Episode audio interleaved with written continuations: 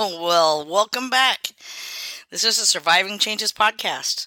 I'm Heidi, and today we're going to take just a couple minutes to talk about surviving planned changes and how even planned changes do take adapting to. There have been two days in my life that literally brought me to my knees. One of them was the day that those dirty cops killed my puppy, and we'll probably never talk about that day um, at all.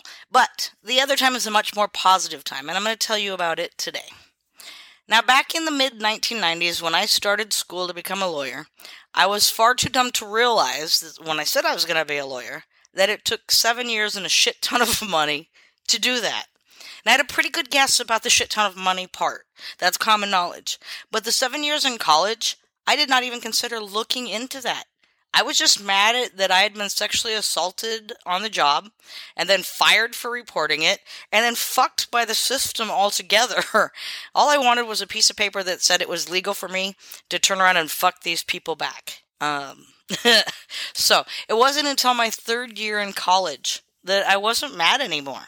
And I started wondering what I had actually done. By that point, it was pretty clear I didn't really like people who prefer suits to jeans, but I was also too proud to quit and tell everybody that I was going to go back to delivering pizza at Pizza Hut instead of becoming a lawyer. So, by the time I became a lawyer, I had got an associate degree, a bachelor degree, and a Juris Doctorate. That means that I spent 2,555 days in school. I took a three and a half day test, I waited several months before learning if, if I passed that test or had to take it again before becoming a lawyer ever. Now, that is a long time to get your head wrapped around the idea that your life might change.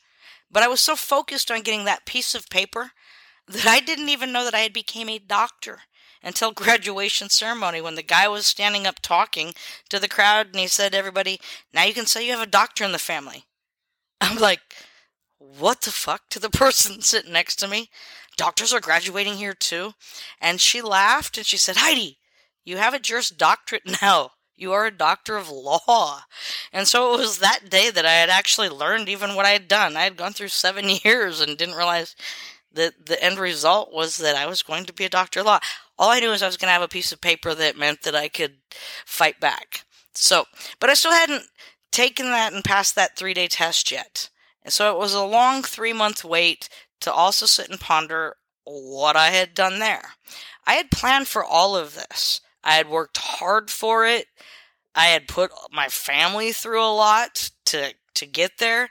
By that point, I had committed over 3,000 days to the idea that I was going to be a lawyer someday.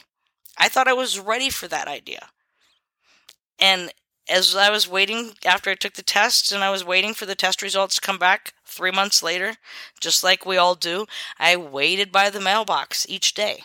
And you know if you passed or not by the thickness of the envelope that you get from the Bar Association. If it's thin, it's just a letter saying, Congratulations, you're in the club. And if it's big and fat, it is a letter telling you, that you suck, that you're not in the club, and specifying exactly why you suck. And so it comes in this very big fat envelope. And so every day you sit and you wait by the mailbox. And so one day, after these 3,000 days of trying to become a lawyer, I went to the mailbox and there were two things in that mailbox. One was a thin letter from the Washington State Bar Association. I had passed and the other was a check from the insurance company from the drunk driver that drove through my house back in the Law of Attraction episode. I literally fell to my knees that day, threw my arms up to the heavens above, and I remember thinking two things.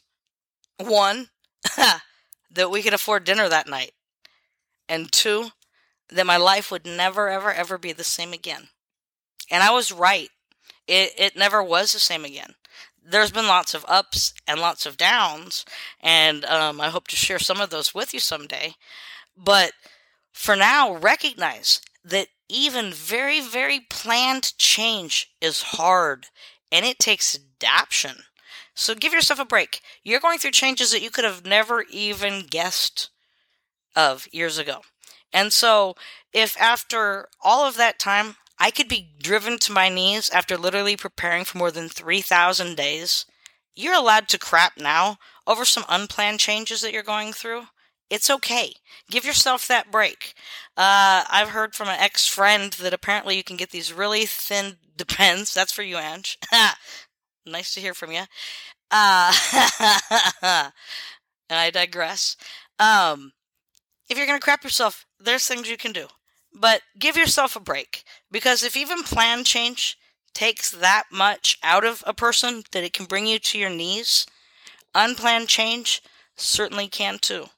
Give yourself a hug and know that you're going to get through it.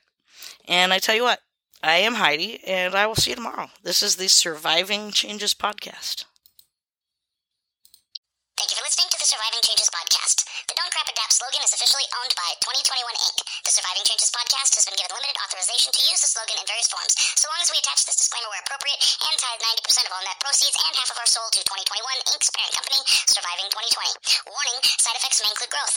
Nothing in the Surviving Changes podcast is intended to diagnose, treat, or inform. If you learn something along the way that helps you to adapt instead of crap, that's completely on you. Show notes can be found at survivingchanges.com. Don't forget, sharing is caring.